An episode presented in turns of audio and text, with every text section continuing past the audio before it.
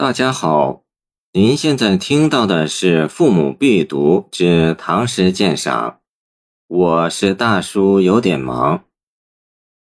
田园乐其三，王维。桃红复含宿雨，柳绿更带朝烟。花落家童未扫，莺啼山客犹眠。这首诗中写到春眠、莺啼、花落、宿雨，容易令人想起孟浩然的五绝《春晓》。两首诗写的生活内容有那么多相类之处，而意境却很不相同。彼此相较，最易见出王维此诗的两个显著特点。第一个特点是绘形绘色，诗中有画。这并不等于说孟诗就无画。只不过孟诗重在写意，虽然也提到花鸟风雨，但并不细致描绘。他的静是让读者从诗意中间接悟到的。王维此诗可完全不同，他不但有大的构图，而且有具体鲜明的设色和细节描画，使读者先见画后会意。写桃花、柳丝、莺啼。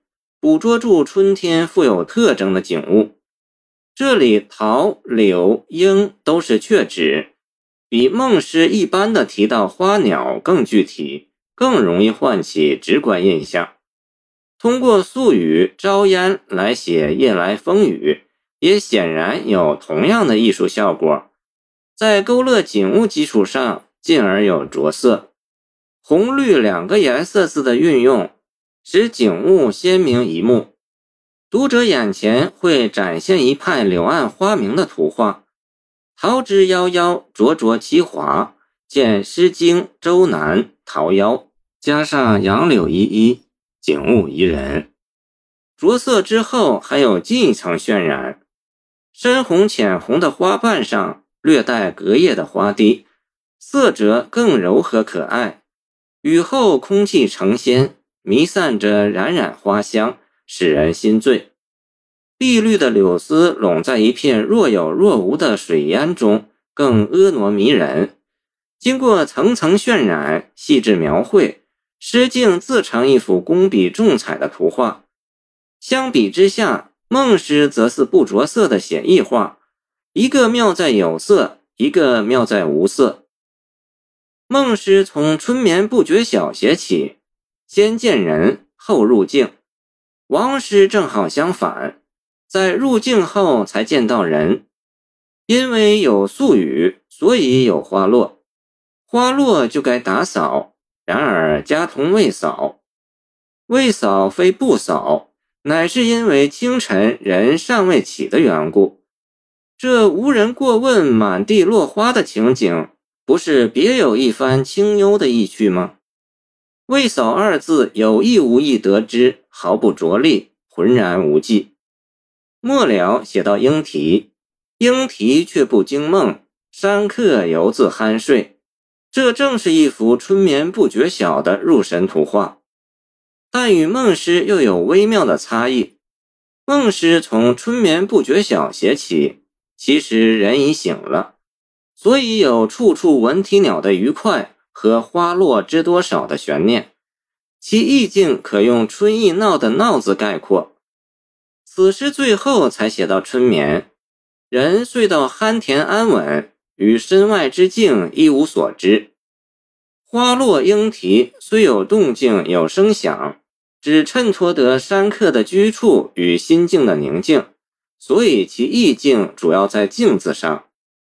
人们说王维的诗有禅味儿。并没有错，然而王维诗难能可贵，在能通过动静相成，写出静中的生趣。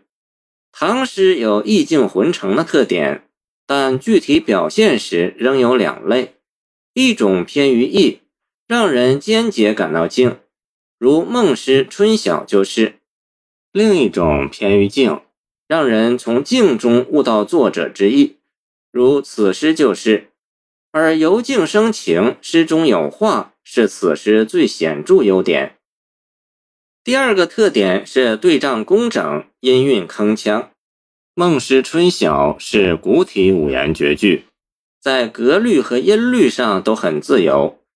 由于孟诗散行，意脉一贯，有行云流水之妙。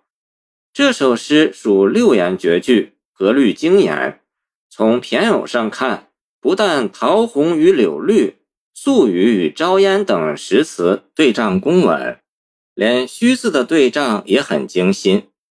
如赋与更相对，在句中都有递进诗意的作用；谓与犹对。在句中都有转折诗意的作用，含与带两个动词在词义上都有主动色彩，使客观景物染上主观色彩，十分生动。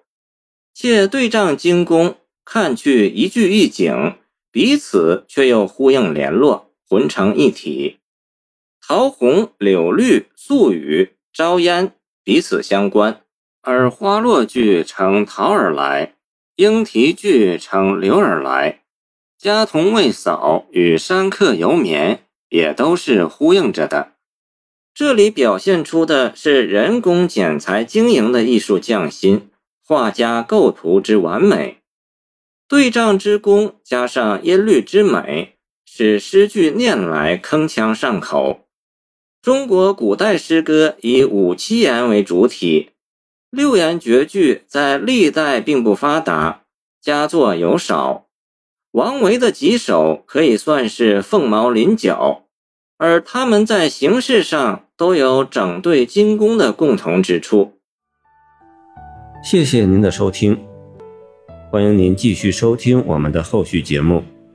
如果你喜欢我的作品，请关注我吧。